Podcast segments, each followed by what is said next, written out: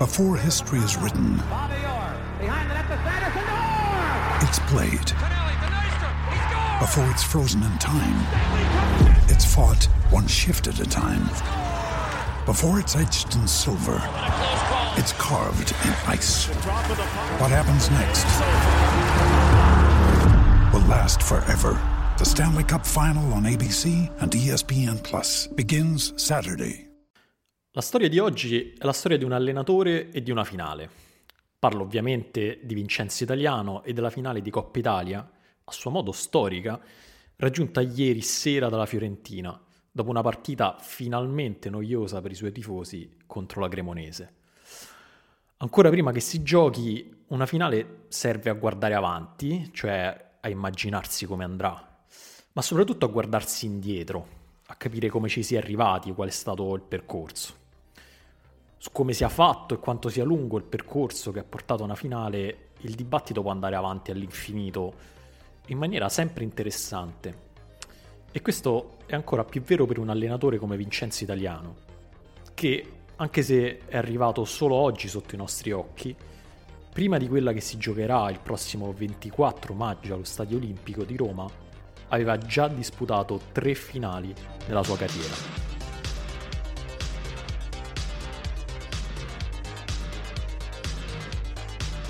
È venerdì 28 aprile, io sono ancora Dario Saltari e questo è Ultimi Fuochi, il daily podcast dell'ultimo uomo. Oggi, nonostante sia venerdì, si parla molto di Serie A, non tanto perché si torni a giocare alle 18.30 con lo spumeggiante Lecce Udinese, quanto per le polemiche che stanno accompagnando quella che potrebbe essere la giornata che decide ufficialmente lo scudetto. Il Napoli infatti avrebbe dovuto giocare domani alle 15 contro la Salernitana, ma con ogni probabilità invece giocherà domenica alle 15, dopo la partita tra Inter-Lazio delle 12.30 che come sappiamo è decisiva per capire se la squadra di Spalletti avrà vinto ufficialmente questo scudetto o meno. La richiesta di spostamento della partita è stata inizialmente della Commissione Trasporti del Comune di Napoli, a quanto pare preoccupato per la tutela dell'ordine pubblico in città e probabilmente verrà accettata. Bisogna dire non una grandissima pubblicità per il nostro campionato che si conferma il regno dell'incertezza. Per i tifosi che magari avevano già prenotato viaggi e alberghi, per le televisioni che hanno pagato centinaia di milioni di euro per diritti di trasmissione che con queste decisioni vengono sempre leggermente erosi ma soprattutto per i suoi protagonisti, cioè i calciatori e gli allenatori che arrivati al traguardo si vedono modificate le regole del gioco. Per fortuna il nostro calcio è ancora in grado di produrre storie edificanti e tra queste sicuramente c'è quella di Vincenzo Italiano. Come detto, una finale come quella di Coppa Italia raggiunta ieri sera dalla Fiorentina è un momento in cui ci viene naturale riavvolgere il nastro per la Fiorentina, innanzitutto, che torna in finale di Coppa Italia a nove anni dall'ultima volta, quando perse per 3-1 contro il Napoli di Rafa Benitez. Allora in maglia viola c'erano tra gli altri Alberto Aquilani, Borca Valero, David Pizarro, Josip Pilicic e Joaquin, che si ritirerà con la maglia del Betis alla fine di questa stagione. La Fiorentina arriva in finale e lo fa con un allenatore che almeno inizialmente non aveva voluto, non so se vi ricordate com'era andata. Eh, nell'estate del 2021 la squadra toscana aveva inizialmente scelto Gennaro Gattuso, ma poi il rapporto si era velocemente deteriorato per incomprensioni riguardo a come gestire il calciomercato estivo, soprattutto con il suo potentissimo agente Jorge Mendes. Solo a quel punto la società viola aveva virato su Vincenzo Italiano, che veniva da un'ottima stagione a Spezia. Ieri incredibilmente queste due storie si sono riannodate perché mentre la Fiorentina approdava in finale di Coppa Italia, il Valencia, cioè la squadra in cui era approdato Gattuso dopo la rottura del suo rapporto con la Viola e che aveva deciso di esonerarlo all'inizio di quest'anno, il Valencia, dicevo, ieri sera ha battuto con un gol al 93esimo il Valladolid, facendo uno scatto forse decisivo per uscire dalla zona retrocessione. Ma se riavvolgere il nastro è interessante per la Fiorentina, lo è ancora di più per Vincenzo Italiano, che ha una storia per certi versi unica nel nostro campionato. Italiano infatti è uno di quegli allenatori che come si dice in Italia ha fatto la gavetta, cioè ha iniziato la sua carriera dalle serie più basse della piramide calcistica del nostro paese. E questo nonostante forse non ne avesse bisogno, visto che prima di diventare allenatore Vincenzo Italiano è stato un giocatore di buon livello e come tale avrebbe potuto tranquillamente partire da più in alto. La sua storia quindi è simile e allo stesso tempo diversa da quella di Maurizio Sarri, che invece incarna allenatore partito dal basso per necessità, visto che la sua carriera da calciatore non è mai arrivata oltre la Serie D. Italiano quindi mette in crisi le nostre categorie tradizionali e anche per un altro motivo, e cioè che se è vero che ha fatto la gavetta, è anche vero che questa gavetta è stata incredibilmente veloce. Italiano ha iniziato ad allenare tra gli adulti in Serie D nella piccola società padovana della Vigontina San Paolo e appena sei anni dopo si ritrova tra le mani la possibilità di chiudere una stagione con non una, ma ben due finali di una delle più importanti squadre della Serie A. Tra quella prima esperienza in panchina, che tra l'altro si chiuse con una retrocessione, e oggi, nella carriera di Vincenzo Italiano ci sono altre tre finali. La prima nei playoff di Serie D del 2018, quando era sulla panchina dell'Arsignano Valchiampo, piccola squadra della provincia vicentina. La seconda nei playoff di Serie C del 2019, sulla panchina del Trapani. E la terza, che fino al 24 maggio sarà l'ultima finale della sua carriera, nei playoff di Serie B, sulla panchina dello Spezia.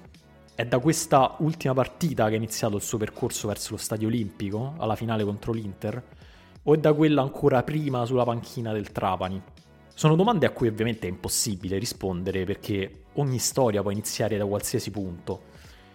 Personalmente però mi piaceva tornare ancora più indietro, alla sua prima finale, e per farlo ho contattato Daniele Forte, attualmente giocatore del Charles Monzane, squadra di Serie D, ma il 26 maggio del 2018, giorno della finale playoff di Serie D, attaccante dell'Arsignano Valchiampo di Vincenzo Italiano.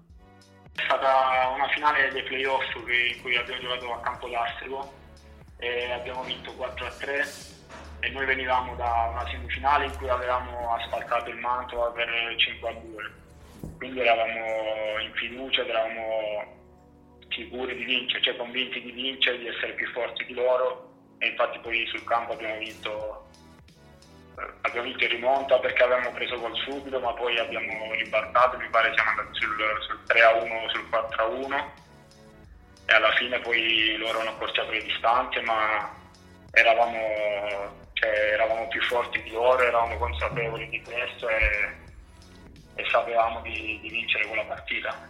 Io ho segnato il, il gol dell'1-1 momentaneo e ho ricordo di, di Raimondi un ragazzo che aveva giocato già con italiano da giocatore al Padova, che aveva fatto un'azione sulla sinistra insistita, aveva messo una, una palla sotterra dietro, io avevo, ero arrivato con il piattone sinistro sul primo palo, avevo, avevo preso in controtempo il portiere. Siamo arrivati nello stesso anno, diciamo, io quando sono arrivato lì sapevo che l'allenatore era italiano, quindi ero curioso di, di lavorare con lui perché ne avevo sentito parlare già da giocatore che era comunque un giocatore forte che aveva giocato tanti anni in Serie A quindi sentivo che potevo avere qualcosa da, imparare da lui sì, lui ci faceva allenare, faceva tutto con la palla, ma faceva tutto con, delle idee ben precise che poi uno doveva riportare in campo a partire, a partire dai torellini che facevamo nel, nel riscaldamento, nel preallenamento. Lui già ti dava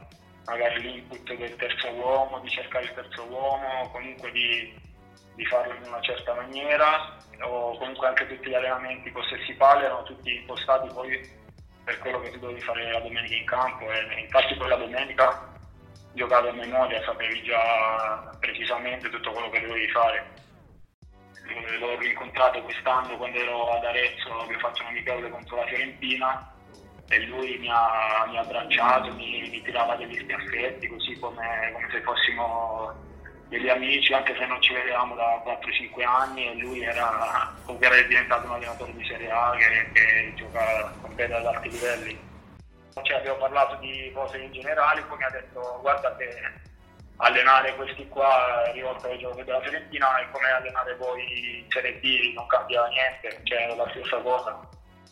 Daniele Forte quindi segnando il gol del momentaneo pareggio contro il Campo d'Arsego è insomma l'uomo che in un certo senso ha avviato la scalata di Vincenzo Italiano, una scalata che come abbiamo detto è stata repentina ma che allo stesso tempo rimane per certi versi ambigua Italiano infatti non ha mai vinto il campionato a cui ha partecipato, dovendo per l'appunto passare ogni volta per la finale playoff. E anche questa stagione con la Fiorentina, esaltante nelle coppe un po' grigia in campionato, continua ad alimentare il dibattito sul suo reale valore. Ne abbiamo discusso anche noi sull'ultimo uomo con un pezzo di Gianmarco Porcellini pochi giorni fa. La sua figura quindi alimenta la discussione primordiale dello sport su cosa sia il successo e cosa sia il fallimento. È interessante che questi interrogativi nascano proprio oggi, che questa discussione è stata riaccesa da una risposta di Giannis Antetokounmpo in conferenza stampa poche ore fa negli Stati Uniti. Forse l'avrete vista su qualche social. Eh, l'intervistatore gli chiede se questa stagione di NBA, in cui i Milwaukee Bucks sono stati eliminati al primo turno dei playoff, sia da considerare un fallimento, e lui perde la pazienza dicendo che nello sport il fallimento non esiste. Purtroppo non ho il tempo per approfondire il discorso di Giannis e forse non ce n'è nemmeno tanto bisogno perché c'è chi dirà che il fallimento nello sport esiste come, che abbiamo messo finali e trofei proprio per dividere i vincitori dai perdenti, che alla fine è proprio questo il senso dello sport, e chi invece dirà che quello di Giannis è un discorso sano, che porta all'accettazione della sconfitta come parte integrante dello sport, che il rifiuto della narrazione sul dominio da parte di un atleta di primissimo livello è una buona notizia in fondo. Non è importante quale sia la vostra idea, ma di sicuro è importante che se ne parli.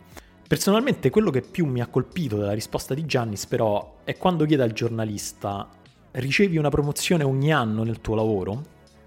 È una domanda forse non del tutto corretta per la differenza di ruolo e responsabilità che c'è tra un atleta NBA e un giornalista sportivo, ma che contiene tutto il contrasto che esiste tra lo sport, in cui la distinzione tra vittoria e sconfitta è teoricamente netto, e la vita reale in cui questa distinzione, come sappiamo, invece è continuamente sfumata e messa in discussione.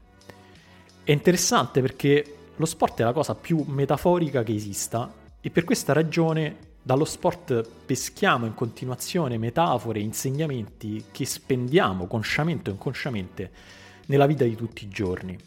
Il motivo più diretto per cui quella risposta mi ha toccato però è che anche io sono un giornalista sportivo e vedere proiettati su di sé quel discorso è a sua volta interessante, qualsiasi sia la conclusione.